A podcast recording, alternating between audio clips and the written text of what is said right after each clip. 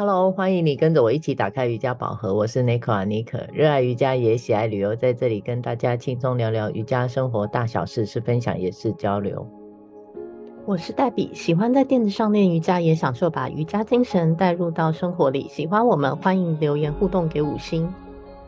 黛比，你练习的时间很久，对吧？嗯，想请问什么时候你开始觉得瑜伽垫很重要？开始想要买一张好的垫子给自己用了。哦，说起来，因为接触阿斯汤加前，大部分在会馆练习，用的是教室共用的垫子，也没有想过要特别买好一点的来用。可能我去的瑜伽馆都还不错，那大多是用那种青蛙垫等级的这种，就觉得没有特别需要购买的需求啊。但是呢，开始了一周六天的练习之后。因为专门练 Mysore 的教室，一般都是同学自己要准备垫子的。那另外有时候不能去教室的时间，在家也会练。自然而然哦，就开始对垫子比较讲究，也开始走上买垫子、试垫子之路了。嗯，诶，这个我们倒是还蛮像的。我跟你一样，我早期在练习的时候，因为教室有提供垫子，所以我也没有太早开始有这个念头，想说来买一张。一直到自己发现很热爱瑜伽的时候，就开始有了这样的想法。主要是因为希望在动作上哦能够更稳定，也比较安全。就这样啊，我就开始采购了一张属于我自己的垫子，蛮好的。像我练 My Soul 刚开始一级，后面完成是有后弯嘛，那再来又到二级 Couple，手要爬到脚跟的后弯。也是开始不熟悉动作的时候，都还蛮仰赖垫子的厚度和指滑度来帮助我稳定的慢慢进入动作，比较安全。对啊，因为难度比较高的动作，确实垫子就很重要。嗯、对，当时我也是这样子的考量。还有就是除了稳定，也有预防受伤的可能性啊，因为常常跳来跳去的。所以刚刚聊到，有些教室是没有提供瑜伽垫的。所以啊，在上课时就需要自己来准备。于是我就发现啦，在我教课的时候，其中如果你是刚开始练习或是没有持续练习习惯的人，带来的瑜伽垫就非常的五花八门。五花八门来形容是吗？嗯，对，瑜伽垫不是长得都大同小异，哦，是能多怪？那你可有所不知，不会不会有同学很夸张的带一张床垫来吧？那我就要来这里说一下，嗯，因为有时候在课堂上跟学生不是很熟，所以我们也不会特别说。对，但实际上啊，就是有很多这个美感可能要跟大家分享一下，嗯，有很多材质、质料上的不同，还有尺寸大小的差异性，这个厚薄度，还有比较常看到就是用那种很伸展用的垫子哦，会先带来教室使用。嗯类似像这样子哦，各类不同之间，在课程里就会有一些突发状况会发生哦。比方说是哪些状况呢？我也蛮好奇的。好奇吗？有一点危险，听起来。对，对，光这样听就有一点危险。好的，首先我就要跟大家聊一下，为什么需要一张好的垫子？就今天我们的主题，普通的随手拿来一张不可以吗？这之间的差异跟重要性又是怎么样？那我们今天就要来讨论一下，提供给刚入门的学生。好，我要说喽，我要开始喽。好啊，特别我们好像有段时间没有聊到这种瑜伽科普相关的主题了，那应该还是有些听众朋友会觉得实用。我们今天就好好的继续分享一下。我觉得不是只适合给初学者，对，如果是你的朋友，你看到你也可以稍微跟他讲一下。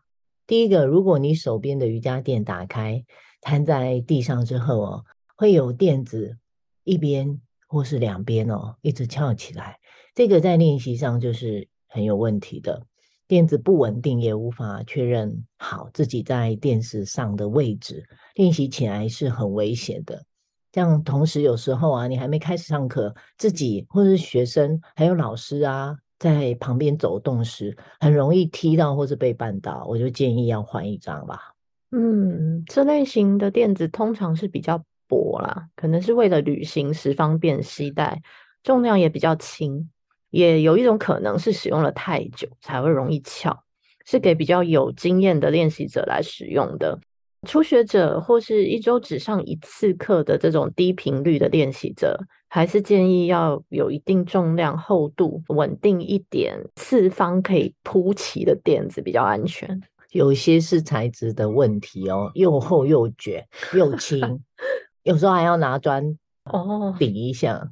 Oh. 对，应该也不是用很久，有些是放很久都没用哦。Oh. 对，还有垫子的尺寸厚度。呃，不是一般市场上的尺寸，对，有看过这一类的吗？有加宽特大版，感觉自己有一个很大的空间，还有一个舞台的 feel，也有厚度非常的厚，而且这个练习也是非常有疑虑的，好有画面感哦，嗯、舞台。对，比方说，我是真的有看过特别宽大的这种。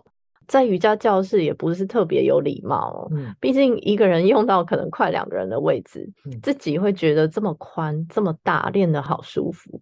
但如果那堂课人比较多，把其他同学挤成一团，对教室的同学跟老师就少了一点尊重。建议垫子有一定的厚度是必须，但如果是特别厚又软，也不建议，一样是有不稳定会滑的疑虑啦。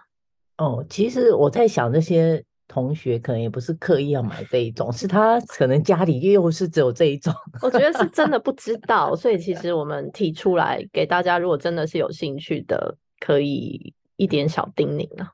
对，因为真的是安全疑虑多过于其他。嗯，是啊，还有一个很重要的，我看到可以提醒你手边的垫子有指滑吗？是不是开始来到下犬式？是不是？就会手滑，或是垫子就开始滑动，自己可能都还没发现这样的状况啊，流汗就更厉害了。一边动作，一边垫子还在小碎步走路，哎，是又有一点画面啊。嗯，不时的自己发现呢，还得回来瞧一下。对，练习过程就不能专注，也是安全性不够的。对哦，其实从最基础的下犬式做好。动作的时候买垫子时就可以测试一下了，至少手掌压下去时要可以牢牢贴好，垫子不要移动啊。对啊，瑜伽垫有很多选择，但不是长得像垫子就是瑜伽垫。嗯，这一点大家在准备上课之前。如果你没有想法，也不能确认的时候，我建议啊，就可以问问你要去上课的教室，或是爬爬文，找一些相关的资料。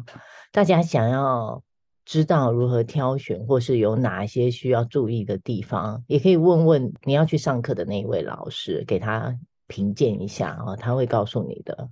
还有，也欢迎。点听我们早期一点的分享，都有聊到这些细节，我们就不在这里特别一一再做说明了。对，我们之前都有分享过，有需要的朋友可以回去听听。在这里跟有兴趣或是已经开始练习的同学们呼吁一下：如果你的练习是先随手拿了家里手边现有的垫子来到教室练习，嗯、建议就稍微。检视一下垫子是否符合以上我们最基本的讲的几项要求。当你已经确定要投入稳定还有持续的练习中，就买一张属于你自己专业的瑜伽垫吧。对呀，因为练习过程中能保持身体的安全和稳定，是练习最基本要考虑的。那如果是真的刚刚试上一两节课，还不确定是不是要投入这些钱来买一张垫子。最好也是去找有练瑜伽的好朋友，因为现在练瑜伽的人真的很多，可以跟他们借一下垫子来使用。还有自己的垫子使用上也就比较卫生，比较没有顾虑。确实啊，因为像瑜伽馆公用的垫子，毕竟打扫的阿姨最多只是擦一擦吧，课那么多，干净度绝对不会比用自己的好。那如果比较倒霉，上到上一节课用的人，像是黛比本人这么爱出汗。